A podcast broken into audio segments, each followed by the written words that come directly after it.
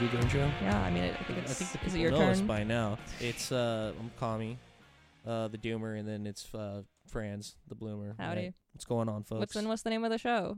Uh, I forgot, honestly. Oh I- my what is- God. it's been it's been so long since. This oh is- no, no, it's Do- Doomer, Doomer versus Bloomer. Doomer versus Bloomer. Doomer Thank you. Versus Bloomer. Sometimes phonetically pronounced as Doomer v Bloomer, but that's not the actual. no, I think we decided early on that canon, Like the canon pronunciation canon is Doomer pronunciation, versus Bloomer. Doomer versus Bloomer, but it is spelled with a V and Right. a period instead of a VS. which I'm honestly not that happy. I, I feel you think we should switch it to VS? I don't know. We're gonna have to talk to the to the to our our manager Okay, okay. about that kind of stuff, but we'll do that off air. I'm cutting this out of the podcast. No, you're not. Um, you're leaving this in. How do you feel about the Sand Book? You read Dune? Or Dune. That's what we were I, talking about reco- today, I right? recommended Dune. I'm, had you read it before I no, no, it? you recommended it to me, and I read it very Yeah. recently. It's good sci-fi. yeah, It's yeah. Good sci-fi well, is fantasy. it sci-fi? Yeah, It's so- fantasy. it's soft. It's like epic fantasy. I think it's considered like soft sci-fi, right? It Does happened- Dune even take place like in our universe? Yes, it does. it Like, does. you- okay, if- I didn't actually know that. Yeah, if you I've only read the first If you one. notice some of the religious texts and stuff, like the like, I Oh. forget how it is, like some mishmash of Protestant and like Buddhist stuff. I forget, like there's like the red green book of so and so's Protestant. Yeah. Anyways, Yeah, no, but we we read a different sand book that also is a one syllable word starting with D and has to do with we both read the entire book. We both did. this All of it. 70 page Yeah. pamphlet with a 3 hour free audiobook that Kami was supposed to read by today and only oh, no, I started read reading and got it. mad was the thing. That's I- fair, that's y- fair. You know what I mean? Like I Uh-huh. feel like that happened. What was the last thing that we read? Against Empathy shit. That Oh book. yeah. That didn't make me nearly as mad as this shit did. But yeah, I guess this book Desert made me about as mad as the community against fucking space bullshit. okay, I thought you were a doomer though. Like isn't this a doomer text? Like isn't this This is why it started to annoy me. preeminent doomer text? Sometimes it feels like you can't choose your own teammates in Yeah. this fucking anarchist shit game. You know what I mean? Uh-huh. And that's what was pissing me off about it. It's just like, man, maybe I shouldn't say I don't want those people on on my team. But you don't want this text to represent what it is to be a doomer. for at least for me specifically, Mhm. yes. Because I don't want to play the game of trying to like give like a definition for all. Because I think we've agreed on the pod that the doomer bloomer dichotomy is it's not a binary. It's a it's Uh-huh. a spectrum. Within us is two wolves, right? Yeah. A doomer yeah, yeah. and a I was bloomer. gonna say that. right. But this is one of the wolves that I do not fuck with. This desert shit Uh huh. by anonymous, and I guess we'll, I guess we can get into why. For anyone who's not familiar with this book, or it's it's about a seventy page pamphlet. If it's printed, it's free on the Anarchist Library. That's how I read it. It was published in 2011. It's a text that's very popular within anarcho nihilist, anti civilization, individualist tendencies. Right. I feel like we started this podcast, and I was starting to flirt with the Mhm. anarcho nihilist, and I feel like so much of my politics is like based on like what's annoying me Right. at that time. And so now you're swinging like anti-doomer because you're Not annoyed. by- anti-doomer, What? What do you? well, okay. What is annoying about this to you? Right. There was one quote in particular that was it was the part where they're gushing about how beautiful anarchists are. It goes, anarchists can be wonderful. We can have beauty and self-possessed power and possibility in buckets. We cannot, however, remake the entire world. There are not enough of us and never will be. That's when I fucking rolled my eyes and it was hard. I could I really and like that was like the beginning of the Uh-huh. fucking pamphlet. You just don't like the floweriness of it. You do you have it's any not actual just the floweriness. this? It's like indicative of, of like a lot of the attitudes that I see coming from these kind of particular, I'd call them like individualist leftist tendencies or whatever. It's like almost smug Uh-huh. and and so like self assured. When I read shit like that, it's like someone trying to like soothe you as they like put the nitrous mask or whatever over your face and knock you out. You Right, know? right, right. You know what I'm saying? Like, I, I first of all, how the fuck do you know that, pal? like, who are you to say that uh, we can't do any of that shit? I don't know. Maybe we should just lay out what is the main argument in Yes, this book. please Like bring what some structure is to this. Otherwise, I'm just gonna rant. the main thrust of like what this book is trying to convey is that climate collapse, ecocide, the worst case scenario outcomes of climate change are at this point inevitable. And that's the main reason things are hopeless. There's some other supplementary reasons they throw in, such as the fact that the surveillance state is so strong, its revolution is impossible, there's not enough anarchists. People have always said that that the state is too powerful for Right, you to like fight against it. And then also this idea that hope is pointless. It isn't possible for us to recreate the world in a better way.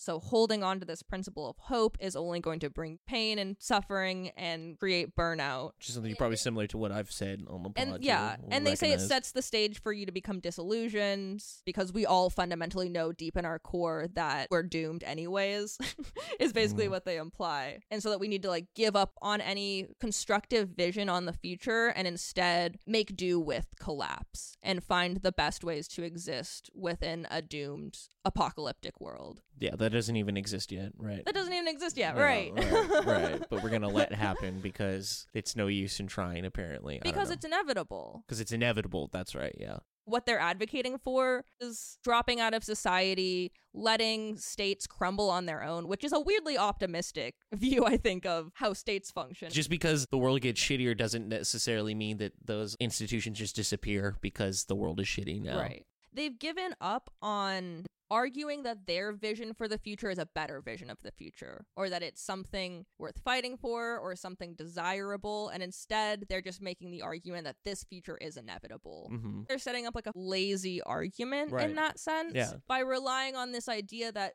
this vision of the future that this random anonymous person has written in this like 77 page anarcho nihilist zine is the conclusive future that we're going to Exactly, live in. which is why it was so annoying and like hard to take seriously. I'm actually not gonna try to not be as dismissive of it. I'm just gonna I'm gonna let Franz be more kind to the text. Cause like I tried reading it and I got annoyed by it, and we can talk about why that is because I think it did poke some Mhm. holes in my own like doomerism and stuff, and we can talk about some contradictions or whatever that I found with my own Yeah. ideas towards that. I'm going to try to be fairly not neutral by any means. You know, I'm the bloomer of the show. To me, this is doomer text in like the most pejorative way. Yes. That being said, I want to be fair. I don't want to like just shit on it for the sake of getting cheap dunks in. Yeah, and I'm gonna try not to do that. That is kind of my nature. That's just a comment on how obnoxious I am personally. It's not a reflection on friends or the pod or the network. It's just how who I am as a person.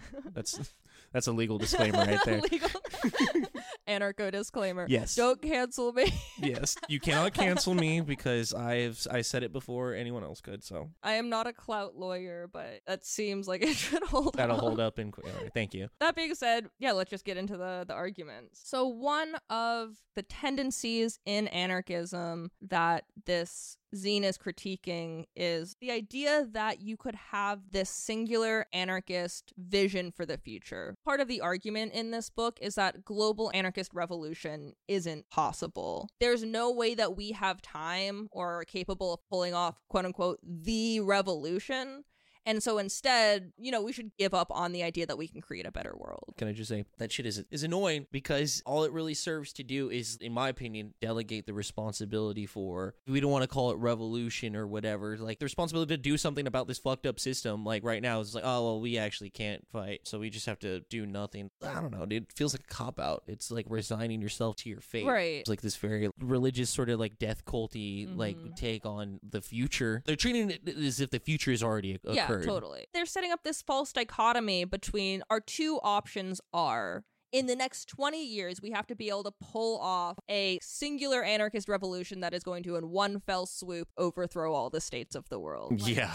Which is obviously unrealistic, right? That's good to critique. That's not going to happen. hmm But the only other alternative isn't to say, well, civilization is going to collapse and crumble on its own, and billions of people are going to die, and I'm going to be fine because me and my crew. I don't know. This pamphlet very much relies on this idea of subculture and like having your anarchist clique of friends that you can survive the apocalypse with. So it's setting up those as the two options. You and your like anarchist crew survive the apocalypse together and have fun while doing it.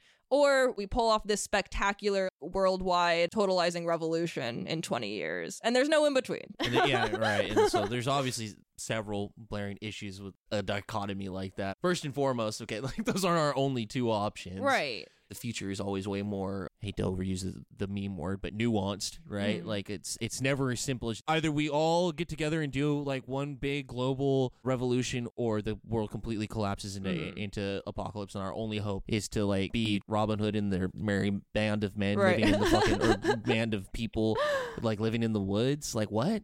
I don't know. Those are the two options. Like really? I don't think so, man. I kind of hate the way that people talk about the, The rev- the revolution. rev, It's yeah. yeah, the rev is so disconnected from any on the ground organizing. It's so disconnected from any actual like thought put into broader strategy. What are our long term, medium term, short term goals? Like how do these things connect to each other? It's just this sort of abstract after the revolution. Like that's how you hear it most often is people say like Yep. after the revolution things will look like this or like during the revolution like this is going to be happening. And it's very much this discrete event, something that happens and before that you have capitalism and then after that you have communism or anarchism or whatever. It's become a generic leftist meme Right. to talk about it in this way. Which is probably why it's so easy for people to like Mhm. dismiss it. to dismiss uh, it, right. I think they are critiquing this very straw man version of what the generic revolution is. So I wanted to talk a little bit about my thoughts around anarchist revolution in general. The idea behind like anarchist revolution is very different from say like a Marxist conception of revolution, right? Most of the revolutions in history have been liberal revolutions, liberal republican democracies overthrowing monarchies and then usually sabotaging the further left elements of the revolution in order to establish power right?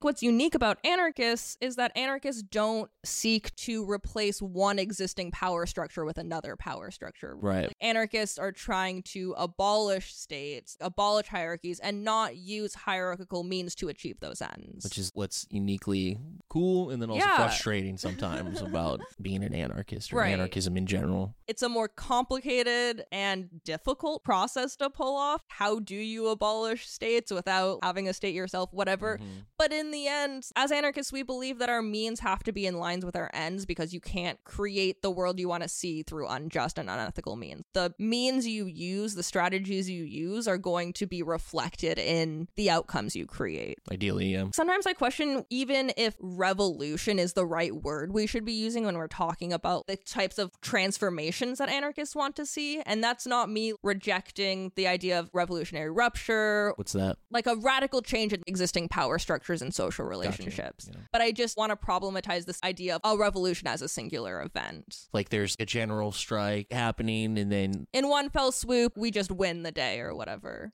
okay, yeah, I see what you're saying.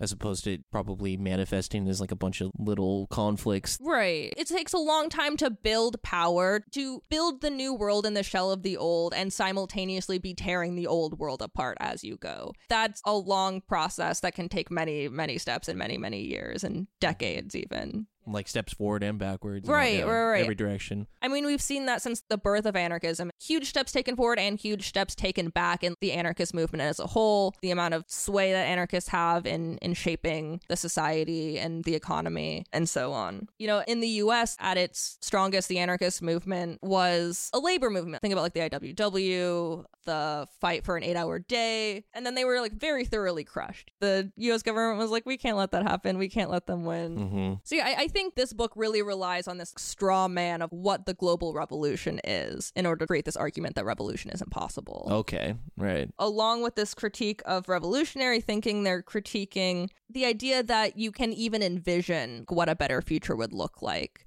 They critique the anarchists that would like to create a blueprint of what the future would look like or have these utopian visions of what like the perfect anarchist society would look like. Mm-hmm. And I think there's a kernel of truth to that for sure. Again, like something unique about anarchism as an ideology is that we don't seek to create a vanguard party that's going to micromanage every single like aspect of every single social relation. Make sure everybody shares And the make- yeah, same right. line. Yeah. We're not trying to like enforce communism from the top down. We're Mhm. trying to recreate a set of social conditions that reduce and abolish hierarchies and domination and unequal access to resources and so on. Absolutely. And so, again, I think the author of Desert is setting up what they think that social anarchists stand for in order to like reject the whole project of creating a better world. Damn. What, what a shame. We can't blueprint out exactly what the future is going to look like. It's way too complicated for that. Right. We don't know every factor. Anarchists are a minority of people, and we should be fighting for a world in which people have say over their own lives, not just some small group of anarchists has a say over their lives. Mhm. Like, it doesn't make sense for anyone to try and draw out, like, this is how exactly how the world is going to be structured. Right, especially just our numbers or whatever, like this so-called like minority. How many ideologies in the past have like started off as like little cults and stuff, like you know, like like even like Christianity, you know, started off as like a weird Jewish cult and then decided this dude was Messiah. You know, you know what I'm saying? Like power can come from I don't know, I guess anywhere or you know, like the smallest of places. You know. Mhm. If I want to get really esoteric about it, you talk about the Big Bang, you know, how it came from a little singularity. I don't know if that's getting too much in the weeds, but a lot of this sounds like excuses. You know what I'm saying? Right, Like, right, right. which is why it was like kind of off putting for me. Mhm. And not because I was like disgusted with them, but I, I feel like I've used those same like excuses in the past to be like, oh, the future is futile or whatever. We just have to fucking brace for impact, essentially. Which, yeah, is something that I guess is, is like frustrating. because not having a perfect blueprint for exactly what the future should look like is not the same thing as not pushing for changes in the right direction, right? Like Exactly. anarchists have a set of ethics, things I've already said, like abolishing hierarchies, ensuring equitable access to resources, giving people autonomy in their everyday lives. Mhm. I think we can be fighting to change social relations in a radical way to create those conditions. Yeah, and I also feel like in a lot of ways, like have a duty to, you know, Yeah. if you're gonna label or identify as like an anarchist or or radical leftist of whatever Right. cloth, you have to do something, you know. Otherwise, Right. it's like it's just a fucking fashion statement, which is I think something that that gets critiqued on like the modern Western left Mhm. is like your politics being like a fashion statement. Yeah. Which I think there's legitimate reasons why it's manifested that way in this culture in like the West because of how we got fucked up in like the 60s and 70s. That excuse can only take you so far, you know, until you start like critiquing it and like taking it apart and recognize what's happening and then like I, I don't know, do something about it. like trying Right. to try not to be that way. Like it's just like I don't want this to just be a cultural signifier. It's like an aesthetic. Yeah, a big part of it is an aesthetic, and that's revealed in how much the author relies on this idea of like subcultures. Oh Christ. Yeah, like this quote one does not need to believe, as many have, that countercultures are prefigurative to see their value.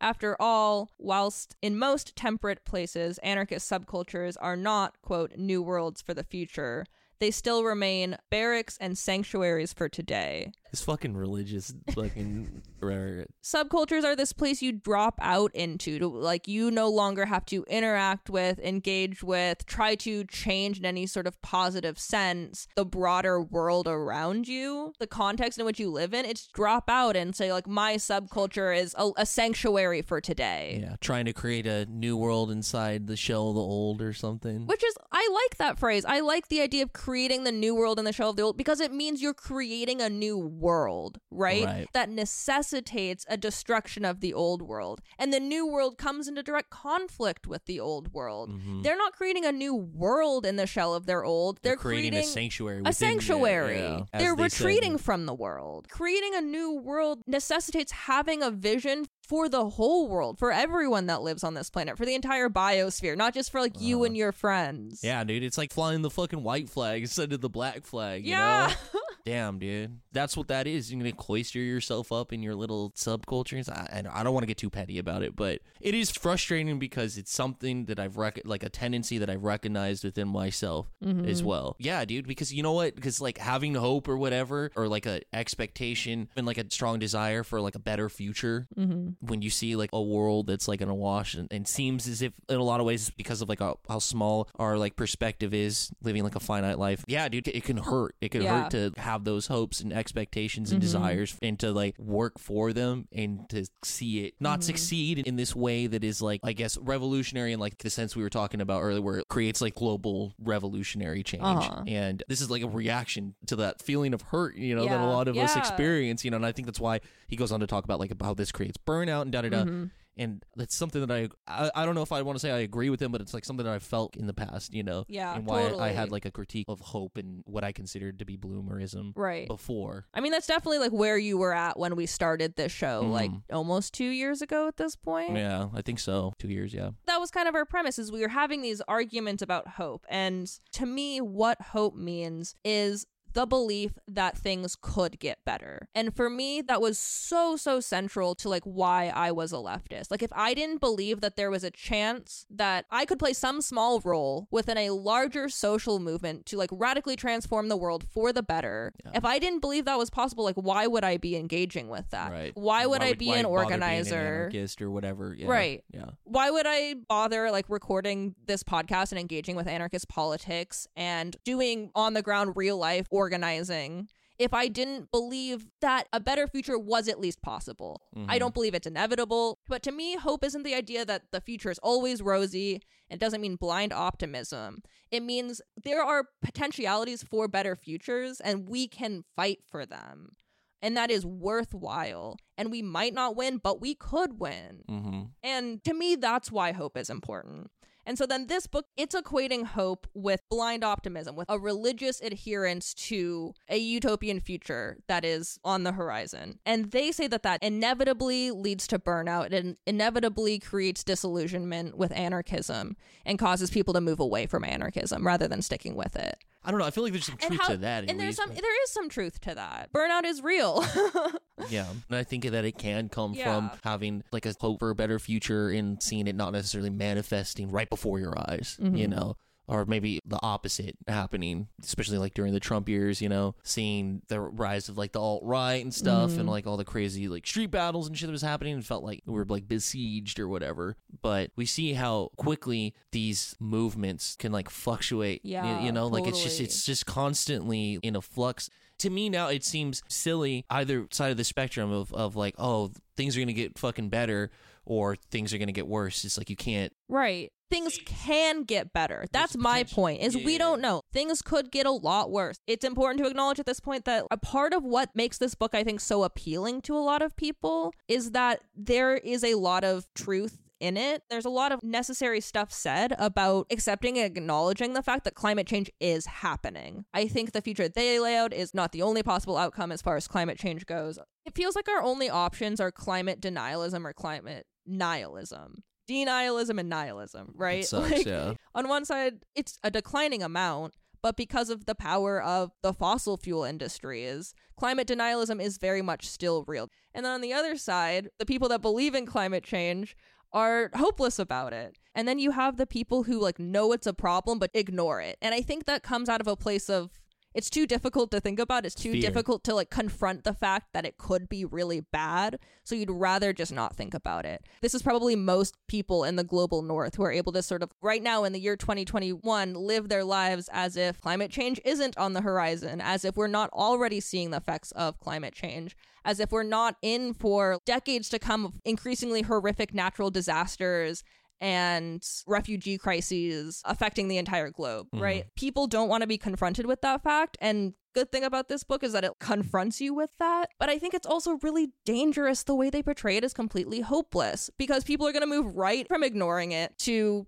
still ignoring it because if it's so bad you can't fix it the conclusion Right. is the same don't do anything about it and that's where it becomes like a kind of like a death cult because i feel like the reason desert can be popular it validates a lot of people's fears and anxieties that they have about the future mm-hmm. you know fuck dude things are looking bad and this person being like yeah things are going to get bad you were validating your belief that shit is getting worse Mhm. you know which can be a release for some people yeah it could be uh, cathartic for, for people that have those fears that can be kind of crippling to them speaking from personal experience you know when you want something so bad and it seems like it keeps slipping out of your reach it could be cathartic for someone to come along and be like hey pal stop reaching start yeah start re- stop reaching bud what are you what are you worried about mm-hmm. things are already fucked, pal. Might as well pull up a chair and fucking, you know, play some cards with your buds or what, you know, what, whatever it is, Right. you know. And that's where this feels like almost like a religious text sometimes, Mhm. at least in what it prescribes as a response to these supposedly inevitable apocalypses that are on the horizon for all of us. It's hey, stop trying. Put your faith in your subculture and your what buddies. is it called the whatever. rapture the Yeah. apocalypse is gonna come and then we're gonna create. He- I don't know. Yeah, heaven, well, well, I he- mean, we're gonna go to heaven. I don't know. I, I, don't know, I what you're saying. I. I know that you're fucking Richard Dawkins atheist, and so religion's kind of difficult for you. But I, I essentially yeah, Catholic, we- we- explain it to me, please. I mean, the rapture is a different. It's the, not a. That's an evangelical thing or something. the, okay, know. if you really want me to explain, No, well, no, the rapture is four thousand four hundred people get pulled up to heaven who are like supposed to be God's most pious, uh huh. like non. But isn't it like the end of the world? Isn't it like the apocalypse? It's supposed to be like the heralding of like the beginning of the apocalypse. Like Yeah. the rapture happens, and then all the shitty. oh, it's the beginning of the apocalypse. Yes, like all those, all the really super good people are saved, so they don't have to go through the bullshit of the apocalypse. And the super good people are me and my crew of anarchists who are going to be really good at hunter gathering. Well, I mean, Or- yeah, but- yeah, I mean, ideally, or it's like, Pushing the metaphor now, or the- but yeah, if you want to get religious metaphor about it, and yeah, dude, that sucks. If I was like watching a bunch of zealots walk into like a fire or something, or like jump off a cliff, that would be horrifying to see. You know, yeah, I'm not trying to be. I guess I am being hyperbolic. Forgive me. I love you guys. I just don't want to see y'all jumping off of a fucking cliff into the ocean because like that's the only that's the only option that you see. Yeah, I mean, I know uh, at the top of the episode I said I was going to try to be diplomatic, but yeah, it, it, it's hard. Like this stuff like really does piss me off, you know? Mm-hmm. Yeah, same, it's- dude. That's why Yeah, If someone for themselves wants to like give up hope and say like I don't think a better future is possible, like to me that's really sad. But up to you. You have your own beliefs, your own opinions, you can do that. But I think the proliferation of texts like Desert that seek to instill this sense of hopelessness are really dangerous. not even just a sense of hopelessness, but like a sense of enlightened hopelessness. Enlightened hopelessness. You know And what I mean? I think it's de facto counterinsurgency in a lot of ways. Yeah. It's acting to like demotivate people from participating in struggle. Exactly. Maybe people are coming at this for similar reasons that you came to this, like actually experiencing burnout, experiencing the thing that they say you will experience if you have hope. Mhm. Because that is a real phenomenon. Like burnout is a real thing. People push themselves really hard. They have these really high expectations for themselves and their own engagement with radical politics. And when they don't win the revolution right away, it's really hard to deal with that. Right. Or, you know, even if like your organization falls apart or you get caught up in some fucking. you get caught up in some drama, whatever. and you you're feel like, this is this is dumb. I can't believe we're, we're dealing with this shit and not fucking fighting the fash, dude. Got to deal with, with these stupid interpersonal stuff instead. Then you're like, wow, I can't believe I ever tried to be a revolutionary because that was so always gonna difficult. happen, Because this is always going to happen. People are always just gonna fight, not like me. Yeah. So I'm just going to give up hope. I don't care if you want to give up hope for yourself. If you want to say, like, I don't think it's worth my time and effort to engage in revolutionary politics, so I'm going to drop out of society and go live in the woods, like, I'm happy for you. Like, if that's your best life, that's your best life. It's like how many of the people that actually do that though? But the, and the thing is, they're not just advocating giving up hope for themselves. Like they're giving up hope for humanity. They're giving up hope for the idea that we can create a future where billions of people don't die horrifically. They're giving up on a world where we don't just sacrifice like huge geographical swaths of the earth Yep. to climate destruction. And those so called sacrifice zones are predominantly situated in the third world. They're situated in places where a first world anarchist writing this book can sit comfortably at home while that happens. And it, they're so blase about that fact. Yep. Their treatment of the third world in this piece is really, really off putting, like really disgusting to me, honestly. Same, dude. You, you read the quote. The one about living in the slums. Yeah, like this. This should tell you all you need to know. I, I guess we're throwing out the whole like trying to be gracious with this I mean, text, I but wanna, come on. I want to. yeah. What I meant by gracious is like I want to critique these arguments. Like I think these arguments are really bad, and I want to critique them. I'm just not trying to be like, if you think this would like, you're a piece of you're shit. a Yeah, piece no, of we're shit, not trying to say that because we all we haven't all been there, but it's it makes sense why people would come to this conclusion. But it's a bad and a dangerous one. A big part of the vision for the future that is laid out in this text is. I think it's fairly reductive, but they have this idea that the result of global warming is going to be that current cold zones get more temperate and more livable, and current hot zones are turned into deserts and become very hostile to life and hard to live in. Okay. And as a result, states will retreat from those zones, and those will kind of be like autonomous areas where like various different social formations can arise, like anarchistic, nomadic, hunter gatherer, whatever. This is Dune that you're talking about. right, it is Dune. Like that's what I was saying. Okay. So that apparently is going to happen. and so there's this, this weird person. fetishization of the third world and this fetishization of an indigenous way, relationship to quote unquote wilderness this idea that there's these indigenous populations that are primitive noble The noble savage shit. if you want to put it that way there? I don't know. I just I think the whole concept of wilderness is fairly problematic. I think that kind of came into anarchist lexicon through like Henry David Thoreau and that early American green anarchist thought, which had Mm. this idea that like before European colonizers came to this land, it was just like this vast empty wilderness. And like that is something that's romanticized and they all talk about how wild and untamed it was. It's like, well, in reality, indigenous people in North America were interacting with their land very intensely Yeah. for a long, long time. Yeah. It didn't look like European agriculture. Like it didn't look like monocropping and mm-hmm. plantations.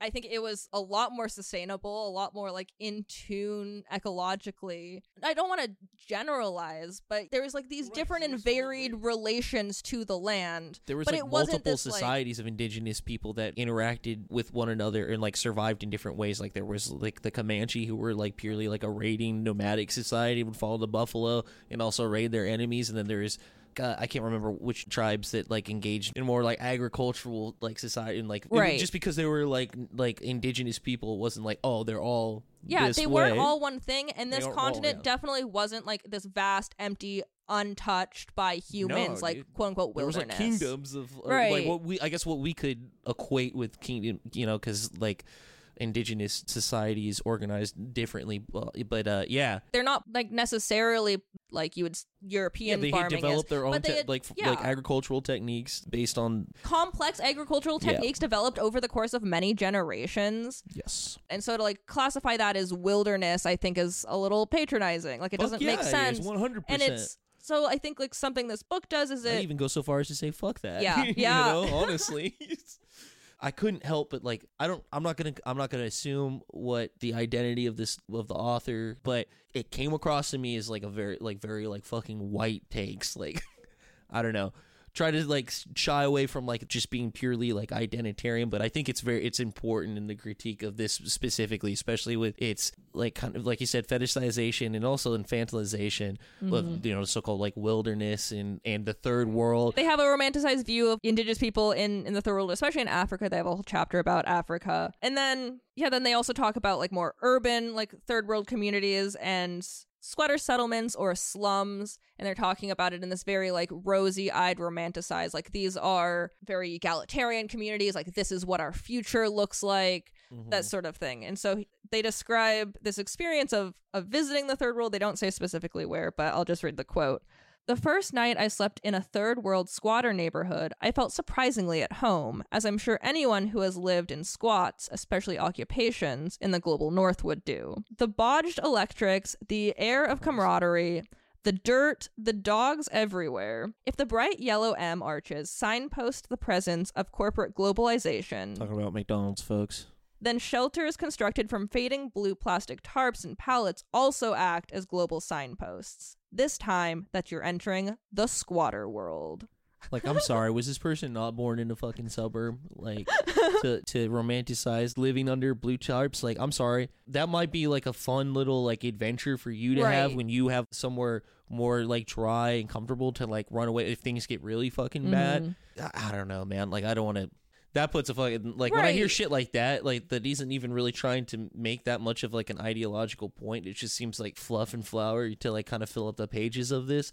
that to me is like way more telling Mhm. of like how this person views the world like Yeah, it's, it's yeah. just like some fuck adventure or whatever i don't like where where this author finds beauty in Yeah. the world they keep saying that like oh all this stuff is beautiful like living Mhm. under a tarp with chickens in your like waking with chickens in your face and yeah, stuff yeah. and like they say that. you can live i'm not i'm not saying that you can't live like a happy fulfilling Right. life under those conditions by any means but But you shouldn't romanticize those conditions. those aren't yeah no because there are way better living conditions that should be Right. available to everyone the resources is there it's being hoarded by our fucking by our enemies you know Right. like by the capitalists dude by capitalism you know Mhm. and to say that oh you know well we can't fight them and actually living like this is beautiful Uh-huh. i'm sorry I, I'm going really back on on my promise to not be fucking hyperbolic, and I'm gonna, but I'm gonna say fuck you for that. Like that's bullshit, man. Do the people that are living under the fucking tarps, like if you gave them a choice, or right. or like, oh no, actually the way that you're living right It's now beautiful. is beautiful, and it's way more rugged, and it's way more uh like in tune with like the earth and stuff.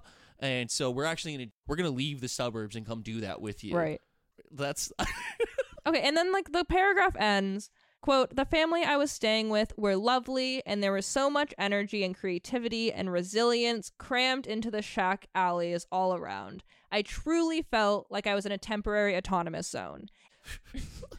I like i feel like the response to that should be like I mean, that's an amazing triumph of the human spirit that you can find community, that you can make a life for yourself and have interdependent social relationships. Probably like they probably have amazing like mutual aid relationships. Like the fact that people are able to survive under these conditions, make relationships, like eke out a good life for themselves. Like it, it is, there's beauty in that. There's beauty in the triumph of the human spirit over the worst possible conditions you can imagine. Not that there's beauty in the bad conditions. and also who gives a shit about beauty, man? And I Yeah. think like I think it goes back to what was Well, I think what, when I say beautiful, I mean like I think it shows No. the potential for humans to create I- something I better. you. I'm not, so I just want to clarify, but now you give your critique. but it just goes back to what I was saying about like how it's just like turning politics into aesthetics. Yeah. You know? yes. and it, which is which is frustrating it's because it defangs it. It makes it non-political, which is the capitalist, whatever, however you want to qualify them. They love to see it. dude. Yeah. they love to see us do that shit, and to and to believe that.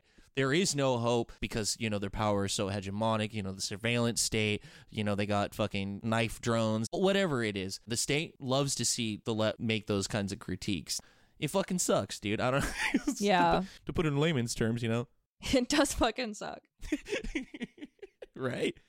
I just I keep coming back to the term death cult when I read yeah. this shit. Yeah. The reason I keep bringing up the extinction article that we we read like years ago. Mm-hmm. I'll it's- link the episode where we talk about Yeah, that. sorry. Uh, sorry I keep mentioning it. It's just it's a person saying that like climate disaster is inevitable and that the human race is going to die. And you need to come to peace with that. It's very much like a, to peace with this self help like the the five stages of death Yeah. kind of shit advice that you give to someone that has like stage four like pancreatic cancer or something Uh-huh. but for the human fucking race or whatever you know this is more concerning to me than i guess having hope or whatever has ever been to me and i guess this is why it's like kind of why you've really come around. I don't know that I, I wouldn't say that I come around and maybe that's just because I'm trying not to like admit defeat or whatever. Fair enough. I don't feel like a bloomer because I've read this shit. The conclusion that I've come to is that for me, it's not it's not about like hope necessarily. Frank's gonna roll my eyes because because she's fucking. I'm gonna roll your uh, eyes? Yeah, you're gonna roll my eyes. No, but I think I try to think of it in like not like explicitly like a Buddhist sense, but like the whole idea that like desire whatever is like the the root of all suffering. Blah blah blah. I think there's some truth to that. Our sense of self, our ego creates like attachment to anything and then our Mhm. attachment creates desire and then that's the root of all suffering when you when you have an attachment to any particular outcome to anything Mhm. you open yourself up to Disappointment to, to, that disappointment not being to suffering achieved. or what yeah, Yeah. whatever and so a lot of like buddhist practice is centered around trying to cultivate like a sense of like here like being in the here and now you Mhm. know that's why you hear that a lot because suffering comes from an expectation you know like that's how you get a lot of anxiety you know your expectations for the future you know fuck I hope my boss doesn't get pissed at me for something that I already did in the past, Uh-huh. blah, blah, blah. Easier said than done. That's why a lot of them go be monks and like just like be cloistered from the rest of like society in order to like achieve these Uh-huh. like states of oneness or but- People really dedicate their lives to this. yes shit, and know? but Good the, for and the reason I, but I, the reason I bring it up is because I like applying that sort of Mhm. concept to politics. What matters most is what you do with the time that you are occupying Right. right now. Whatever outcome your actions elicit is something to be dealt with when those outcomes occur. So to have hope or like, oh fuck, I really hope that this blockade stops this this company or whatever from from shipping these fucking fossil whatever it is. I guess you can do that. But what's most important is that you're there blockading and like still doing this. Not just because, oh, just doing the thing is good enough, it's Uh-huh. because it creates the potential Right. for something good to come of it. and I think that is the disconnect. yes, that was the disconnect that I felt before and has really jabbed a pin in my side. This is why this is annoying to me because just doing the thing, I guess, is better than doing nothing. I'll give you that. But at the same time, there's a disconnect there. You don't want to just do it because it makes you a better person or, be, Right. or Or, whatever because it's cathartic. or because it's cathartic. No, you do it because doing it creates the potential for something bad. Like Yes. whether or not it happens is is not up to you. Essentially, you know, it's part of like the bigger story of humanity, right? Mhm. The point is that you do it, and it's because it creates the potential for that good future that we all want to occur. Intention is important with that too. Your intention in doing it is Mhm. important. Because your intention shapes how you engage with those actions. Exactly. Right? Like I, Yeah. I think there isn't just the ultra long term like what our ideal society would look like or the like how can I survive and be happy right now. There's every step in between. Like what are the long term goals? What are the medium term strategies that are going to get us to those goals? And then what are the small scale short term actions that are in some way building towards those medium term goals? when you're thinking in these frameworks, like when you're thinking in strategic frameworks, when you're actually strategizing, thinking about different potential trajectories, like different potentialities of worlds we could live in and the steps that it might take to get there, then you can situate your your daily actions such that they push in those directions rather than just being random disparate actions that make you feel good in the moment. Like Mhm. just because something makes you feel good in the moment doesn't actually mean it's pushing you towards what a better world would look like. Exactly. Often when you're just engaging in cathartic acts, it's like the opposite. When you actually take a step back and ask the question, what should we be doing if the premise is in desert is true? Like if the premise that like worst case scenario timelines of climate change are true, if we're headed to 5 degrees of warming by the end of the century and we acknowledge the fact that climate change is happening. No matter what we do, there is going to be negative consequences. There's going to be an upsurge in displaced suffering. people, people dying from natural disasters, and so on. How should we actually be acting in the moment to prepare for that getting worse in the coming decades? And I think the answer is more or less we should be doing the same things if that wasn't happening there's a few extra things like we should be extra focused on like being able to do mutual aid disaster relief for example. We should be like extra prepared to combat nationalistic and nativistic tendencies and fight for the rights of immigrants and refugees in our countries. But we should also just be creating alternative institutions that reduce our reliance on currently existing power structures and increase our ability to live outside of them. Like creating community or regional or bioregional based alternatives to the production and distribution of food, energy, and like the other necessary resources of life is going to make us less reliant on capitalism, less reliant on the state, and it's going to provide us with the necessary resources to respond to crisis, to respond to collapse. hmm Right? I don't think the solution is give up, live in your tiny community, and like, I'll get mine. How do we start building this better world in the shell of the old? Because that's the best world to respond to this crisis. And even if we don't like turn the whole world anarchist in time, starting to build these alternatives that are able to respond to these crises is only going to be beneficial for us. Right, and it's like and it's like you said, not everyone needs to be a fucking anarchist in order for anarchists to do anarchist shit. That's been like a time honored anarchist tradition is like organizing with people that aren't necessarily anarchist. there's always going to be movements of people whenever people are facing like hardship of any kind, oppression of any kind, of course they're going to respond to that and people have an inclination to like organize and fight back against those systems of injustice. What anarchists should be doing is going to those people and being like, hell yeah, like I want to fight for your liberation too. Like, here's how I think the best way to do it is. Don't go in with the goal of like controlling and like being the puppet master who like orchestrates the whole revolution, but like find the people who have the will to change things and engage with them and convince them that the things that they are fighting for are possible and that there is a rich history of theory and praxis that you can expose them to and teach them about that might give them some insights about how to best to fight for their liberation. Yeah. You know, encouraging people to build social movements and build alternatives and create better worlds and fight against the shitty capitalist, white supremacist, patriarchal, you know, all, All the the things, adjectives all the world that we live in. I don't think it's an oversimplification to say that's like an ideology that's essentially like a fuck you, I'm gonna get mine. it's just gonna be me and my people. There is nothing higher than your own self or whatever. I fucking like for me, it's like what's the point of engaging in like a project that's supposed to be about global liberation? Well, they don't Well, want like, to engage in a project I of know, global dude. I liberation. know. Like that's the I fundamental know. distinction. Is for me one of the Fucking main reasons I'm an anarchist is Fucking because I want to engage with and help move forward a project of global liberation. And I guess They are yeah. fundamentally giving up on that project. And yeah, dude, and I guess that's why I want to say things like "fuck you," because you're right, man. Why I got into leftist politics to begin with, before I even like defined myself as an anarchist, is because I saw suffering in other people that weren't necessarily my own, and I was Mhm. like moved by it. I feel like I should do something about that, whatever it was. It's like evolved as time goes by, but either way.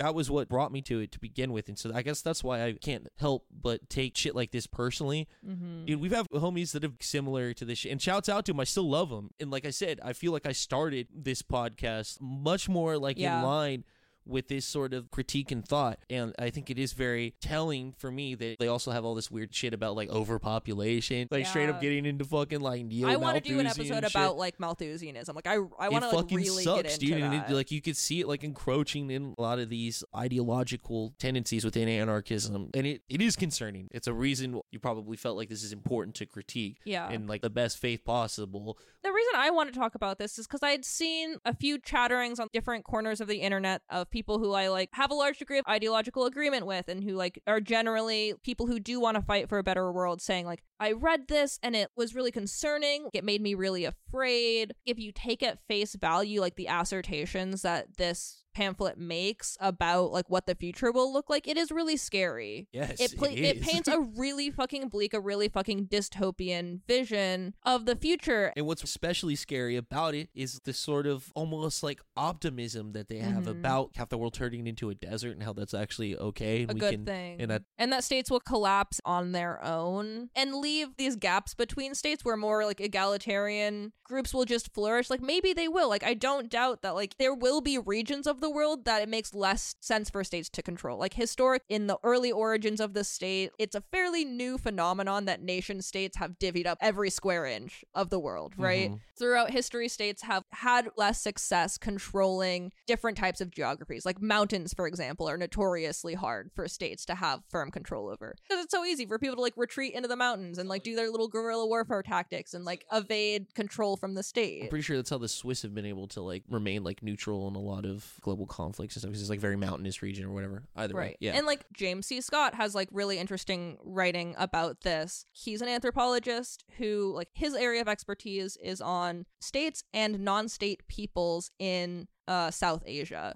So he's talking about like the early development of states in that region and the ways in which, you know, populations of people would exist on the peripheries of state. I think this conception of what a nomadic pre-state person or tribe or band looks like is very heavily based on these formations that have actually evolved alongside states. like these groups of Mhm. people who existed outside of states, they relied on states for some of their resources and vice versa. These two social formations developed alongside each other. I'll link some of James C. Scott's writing about that in the description because it's it's really interesting and I can't describe that whole history off the top of my head. But it's very weird because this piece cites James C. Scott. Anti Oh, civilization anarchists love to cite him. He writes about these histories and he's an anthropologist. and he's an anthropologist who's very clearly influenced by anarchism, but I don't think he calls himself an anarchist, but he acknowledges that influence. But I don't know, like I, he writes about these peoples and then like anti-civ ideology like romanticizes it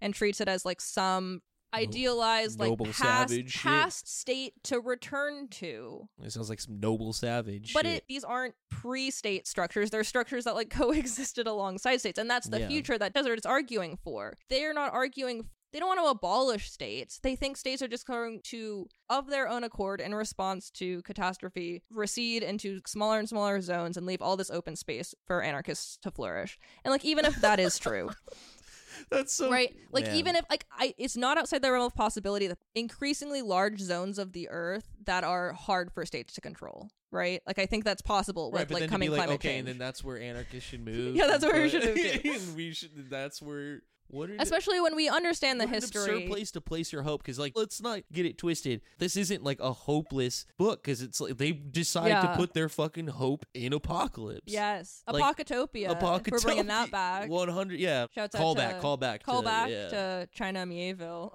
uh-huh how frustrating is that to read that kind of shit it literally is counterproductive but that's the point apparently or i don't know if they're they're trying to be counterproductive but they are being like anti Anti-productive. You know, what a bummer of a way to spend your or spend your time here on this earth trying to be an anarchist. I don't know. Again, sorry for being hyperbolic. I'm gonna apologize several times. It just how I am, how I Right. think about things. I know people that have this tendency, and I feel like it comes out of pain. That's not to infantilize any of these people that feel that way, but just I don't think it's any way to be an anarchist. I don't know, man. Like, what's the point? Well, Like, if if not to like try and help the other, you know, like the the like us who are the the oppressed class, you know, or whatever, like to like free ourselves from this shit, you know, Yeah. from like the capitalist society that we all agree is fucking oppressive and shitty. And but to say that it's like, oh, actually, that's never gonna happen. We recognize that we all want that, but we Mhm. also recognize that it's never gonna happen. Well, what? I don't know. I feel like this just is like inadvertently very it's like very Christian, dude, almost like without trying to without trying to be this idea that like there's like a, a heavenly like ideal or whatever of like anarchism, but it exists outside of us. It's like up somewhere that can only exist outside of ourselves, and the only way to achieve it is to is to like I don't know cloister ourselves in these like very pious I would I would call like subcultures of Yeah. people, which would be this like anti-civ like rejection of struggle against capital because apparently their praxis is to wait for it to to die, right. it to build a fucking new world in the corpse of it or whatever. is that what's appealing about this? Is that you don't like it's something that feels a lot easier to imagine the end of the world than the end of capitalism? Like, is it um, like does this like what what is appealing about this to people? Like because this is not something that i've ever read and been like that speaks to me. Well, what is like- appealing about like death cults in general? Like, because it's it's that feeling of catharsis, like libidinal release of fear and anxieties that you do, that you have about like the bad things that you can see that are happening in Uh-huh. the world. And here comes someone saying like, "Hey, man, lighting a cigarette or whatever," and being like, "Hey, pal, who gives a shit, dude? Why are you so worried, pal? It's gonna happen. No matter no, you, you can't do anything to change it.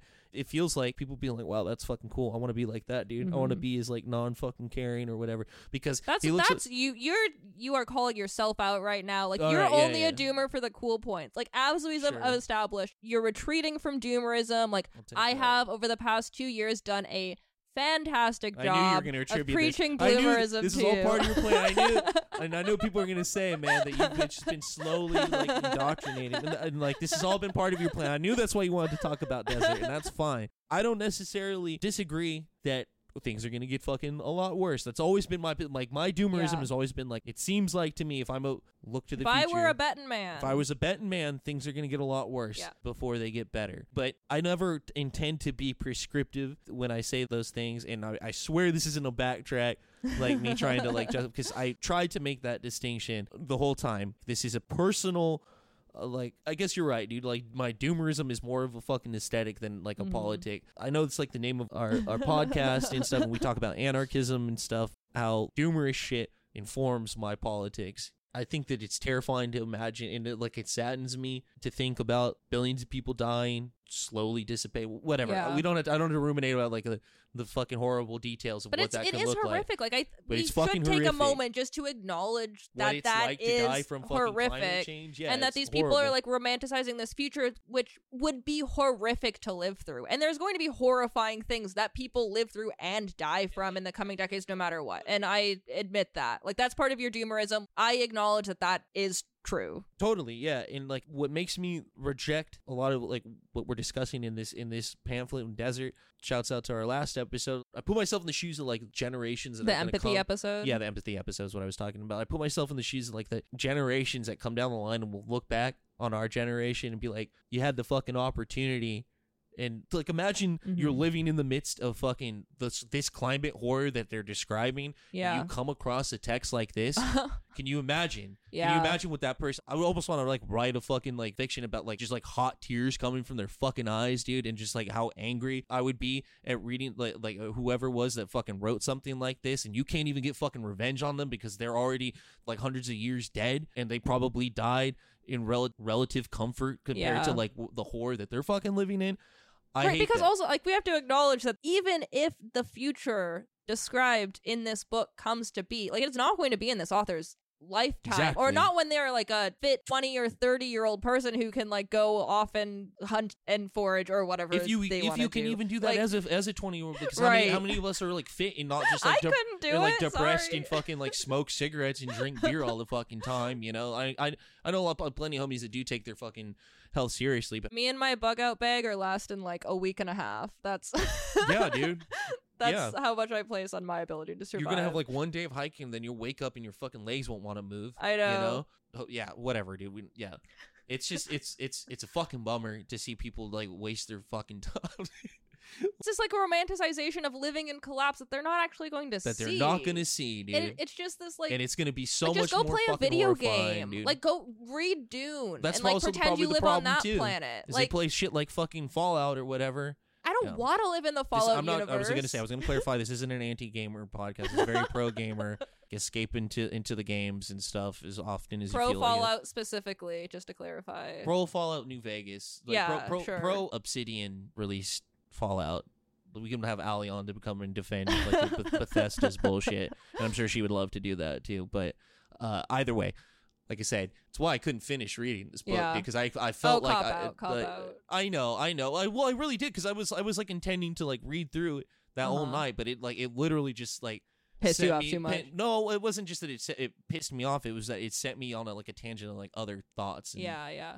Was I was I wrong in like like having only read like like no, no. I mean, like, I really don't blame goes? you. Like, I'm surprised I did make it. you, you're much better at at at at uh reading. at reading, but either way, very disappointing from what I read and what it seems like there is to take away from from a text like this. I I guess yeah, it's nice to have something to critique. I I feel like that does like help to sharpen our own own definition of, of politics, which I think is is important to do every now and again.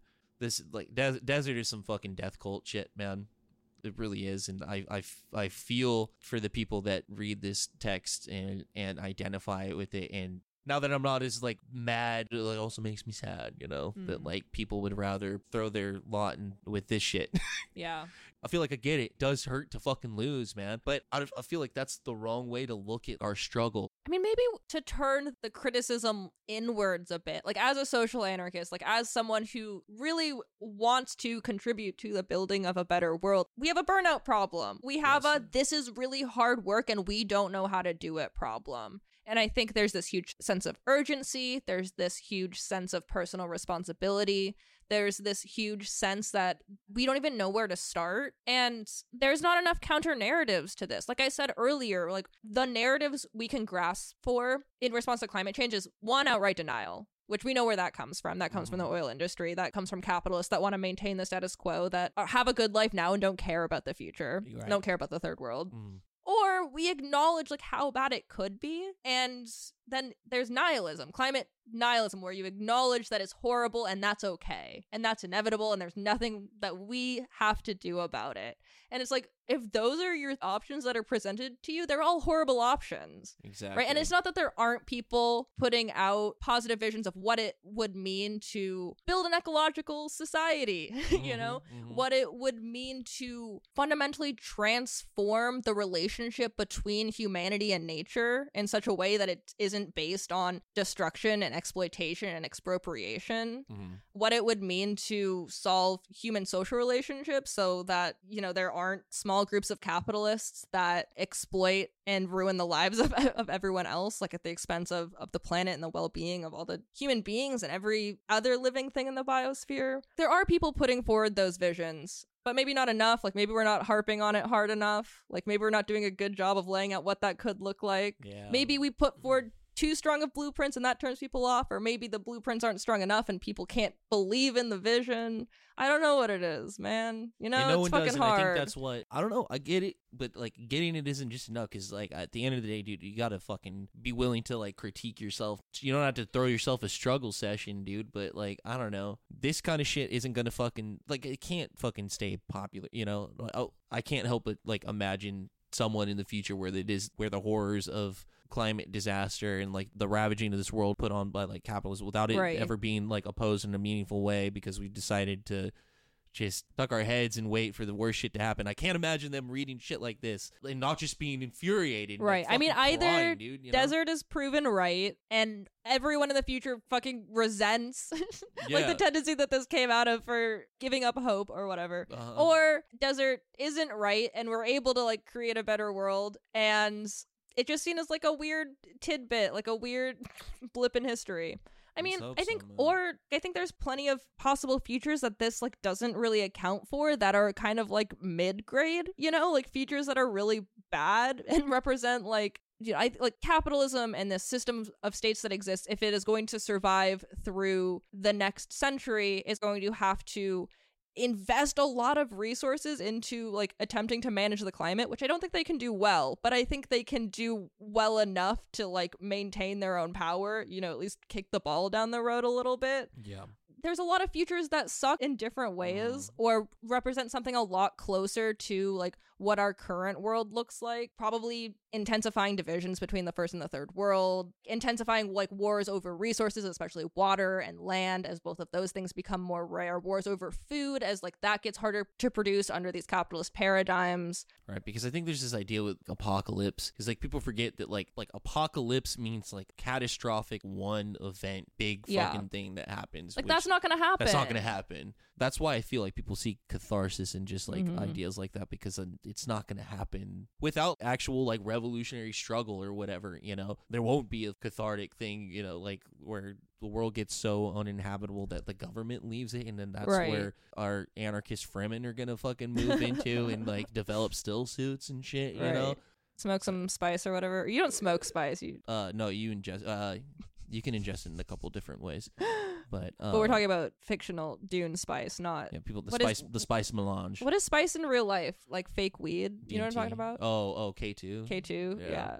not. I was just watching videos of, of that because they smoke it in prison and it's not it's not good. yeah, I've I've heard. I've never never smoked spice. I don't know why there's so many videos of that on Facebook that pop up. I don't know what the algorithm is trying to tell me. It shows me like UFC fights and fucking. Because you're into Joe Rogan, and they know I'm not that. into. Oh man, I watch it to keep my finger on the pulse of the culture. That's it. Okay, okay. Because I'm a cultural commentator. Either way, don't let us digress too much. Are we wrapping up? Are I feel we? yeah, I feel like we probably said We- as much as we can, unless you have some other No, thoughts on it. Because I think it is. uh, It, it Do you have any fi- yeah final thoughts? Uh, I think it was surprising how like passionate I got about this, without even having read it all. Yeah. you know, because it's pretty upfront with where the pamphlet is going. You know, with the Mhm, with like laying out its argument and like, what do you suggest is like an alternative to this kind of shit? Do you Oh have one? You're putting me on the spot. yeah, sorry, I don't mean Well, to put you on the spot. I did pick this as a piece for us to read and talk about because this feels like really poignant doomer versus bloomer content. Mhm. And because I am very much interested in different philosophies or ideologies surrounding nature and capitalism and nature and how we build a more ecological society and how we overcome these horrible contradictions and, you know, impending climate change and all that. So I'd be like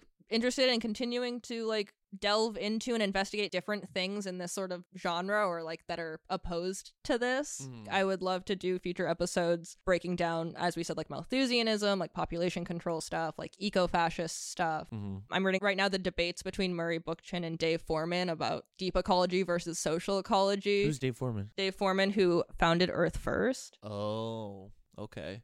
I have their direct action manual. Don't admit that on mic. That's sketchy. No. Uh, I used to. but I got rid of it once I realized it it was illegal. yeah, so I'm currently working my way through this book. It's called Defending the Earth. It's just basically a write up of the debates between Murray Bookchin, founder of social ecology, and Dave Foreman, one of the founders of Earth First. Yeah, I definitely fall on the social ecology side. I know a lot less about deep ecology, so I'd be really interested in like exploring those debates more in the future and like getting into that. That's a good Um, yeah, maybe putting forward more concretely um, and more specifically what the alternatives to this kind of thinking presented in Desert are. But I would definitely say social ecology is an ideology that I'm very much inspired by and in- informs. Google Murray Bookchin. Yeah, Google Murray Bookchin, you know, ecological problems are rooted in social problems. We need to Mhm. reharmonize our relationship with nature and do it through directly democratic, egalitarian federations of communes. you're saying this as if this is I don't a know. given. you Yeah, know? yeah, just do those like, No, things. it's not. it should be maybe. No, I agree. I, I, because I feel like that's what I turn to when I find Yeah. myself falling into like eco pessimism. I call it. I read or listen to some fucking Murray Bookchin to Hell be yeah. like to like ground myself in something. Just ground myself. yeah. And like something more concrete and more and just just more useful in my opinion, yeah. you know. Uh, Like I'm sorry, maybe it's rooted in like toxic masculinity or whatever, but it just it seems kind of pathetic to just be like not doing anything is actually better than trying to like struggle for something better. I don't know if that's like exactly what it was. Cut that. Cut cut all that. All I'm saying is that I find ideology like desert, um, yeah, I guess pathetic or whatever. so that's what you're landing on. I guess, Okay, man. folks, I, I'm trying. I'm trying to find like a more diplomatic way to put it, but I guess if I'm just being honest, maybe I shouldn't say pathetic. Just it's sad. It saddens Yeah. me. It depresses me more than than I guess having hope did. I guess my takeaway from that, you know. And I guess it's just it's it's a matter where you put that hope and like putting it in Apoctopia is just like way more fucking like black pill than I ever thought that I I could be. You know, it's death cult shit. And I think we as anarchists should fucking reject that shit. Oh yeah, yeah. I, I guess I would just say like I don't know if we're really speaking to anyone here that is like committed to this ideology of desert, but it is shared around a lot. It's fairly popular, and I heard the sentiment as like, oh, I'm afraid to read desert because I feel like the doomer perspective will be too like too intoxicating, Oh, you know. God. And like no, but I think that's a real fear, No, like because like yeah. because the future that it presents feels so possible. Like when you know everything that's wrong with capitalism, when you know everything that's wrong with states and hierarchies. This feels very possible. Like we know everything's fucked up and this is the logical conclusion of how fucked up things are. And so I guess I, just like want to say I mean, you can't say you guess. Like you've been here. Like fuck you for pretending you're above that. Like I'm, trying to have. I'm trying to have empathy for people that are having a hard time connecting to a sense of hope, that may be feeling burnout, that may read something like this and say like maybe this is truthful, I guess like re- maybe this is the better option. this is my wrap up thoughts. You had your wrap up thoughts already. then you attacked me though and said "fuck you" to me. So let me clarify just okay, real okay, quick. okay, I'm okay, sorry, okay, dude. okay, okay, okay. But like I, the reason that I I get dismissive of it is because I get why people could say like, "Oh, I'm scared to read this, but the reason I like rolled my eyes at that is because then you read shit like, "Oh, the third world is like beautiful and like it's actually cool to to, to Right, like, I live mean- under tents and stuff." And but then, it's easy to like gloss over that. I don't know. It's not. It shouldn't be easy to. Well, anyways, sorry. I'm just saying, like, if you are in a place where you feel particularly vulnerable to this type of thinking, I hope we provided some useful frameworks for, yeah, seeing through it and recognizing Mm-hmm. the fucked up aspects of it. And, you know, ranging from like the fetishization of the third world to this like selfish, like individualistic abandonment of hope. And you listen to the episode, you know what we said. I, I hope it was helpful. I hope it, it helps you see through some of the rhetoric in this zine and, you know, maybe in- inspires you to to check out some other stuff that's better. I don't know. That's That's, we'll come back to this. We'll, we'll, We'll keep come going back, to, it. it. Keep thinking about this. That being said, got anything? Got anything Love you, else? Tommy. Love you too, bud. This is good. I'm glad you. uh I, I know. I. I Okay, you can't. I know you what you. I know what you're trying to do. thoughts already. You you, you keep. I'm. I know what you're trying to do. Yeah. You're trying to cure me of my doomerism, uh, but it's not gonna work. And uh, fuck you, fans. I love you too, Common. Goodbye. Thank you for listening to Doomer versus Bloomer. If you liked our show, you can subscribe wherever you find podcasts. Find us on Facebook, Instagram, and Twitter at Doomer v Bloomer. And consider supporting us on Patreon. It helps keep the show going. We're proud members of the Channel Zero Network, so without further ado, here is a thing from another podcast. You're listening to a Channel Zero Network podcast. The Channel Zero Network is a decentralized network of anarchist podcasts bringing you analysis of current events, media criticism, rebellious music, interviews with academics and authors, how to's, and so much more. This is The Final Straw Radio, a weekly anarchist and anti authoritarian radio show broadcasting out of occupied Tsalagi land in southern Appalachia. Hello, and welcome to Live Like the World is Dying, your podcast for what feels like the end times. I'm your host, Margaret Killjoy. What's up, y'all? I'm Pearson, host of Coffee with Comrades.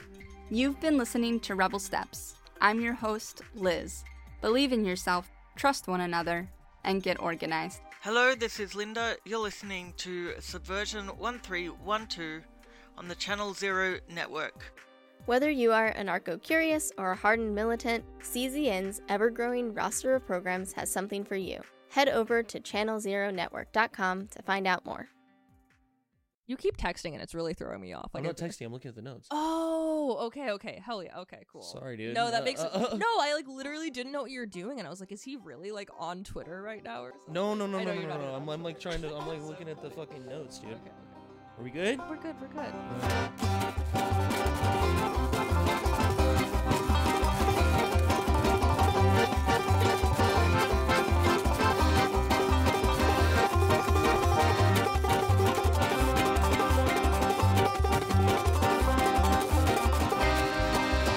With the freedom, I am a dead word.